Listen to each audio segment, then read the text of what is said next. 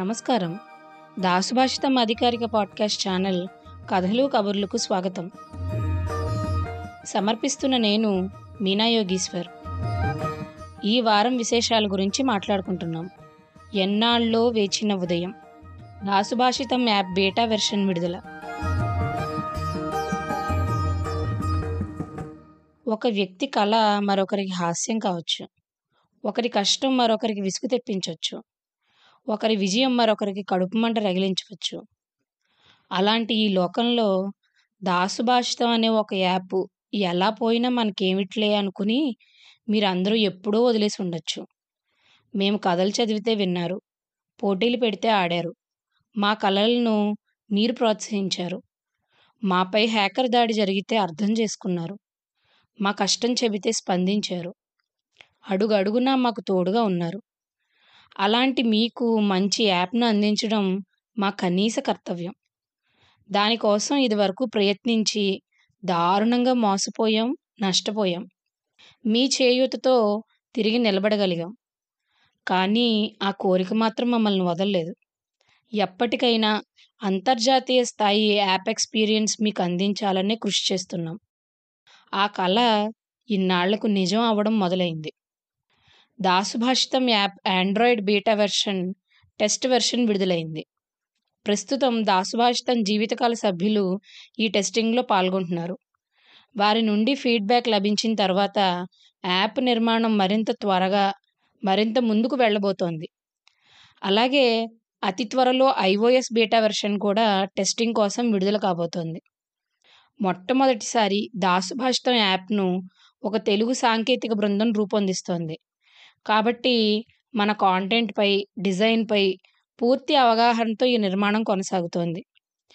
ఎన్నో బాలారిష్టాలు దాటి ఎదుగుతోన్న మా సంస్థ ప్రతి దశలోనూ మాతో కలిసి నడుస్తూ కింద పడిన ప్రతిసారి తిరిగి నిలబడేందుకు ఊతం అందిస్తున్న మీ అందరికీ ధన్యవాదాలు మా కొత్త యాప్తో చెప్తామని ఆశిస్తున్నాం.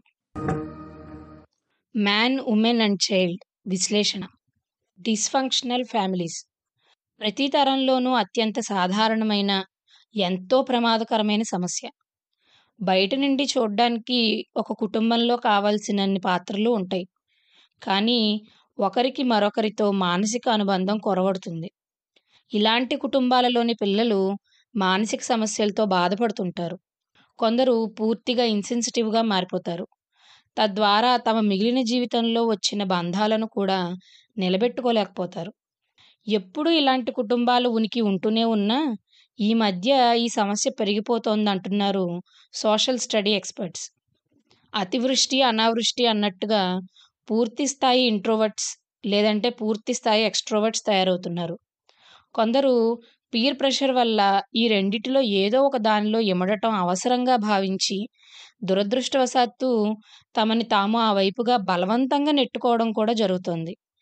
దాని వలన కుటుంబాలలో కమ్యూనికేషన్ వ్యవస్థ దెబ్బతింటోంది. అలా డిస్ఫంక్షనల్ ఫ్యామిలీస్ పుట్టగొడుగుల్లా పుట్టుకొస్తున్నాయి.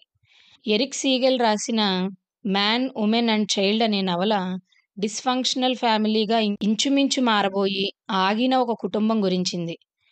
తల్లి తండ్రి ఇద్దరు ఆడపిల్లలతో హాయిగా నడుస్తున్న ఒక కుటుంబంలోకి ఒక పిల్లవాడు వస్తాడు ఆ అబ్బాయి ఎవరు?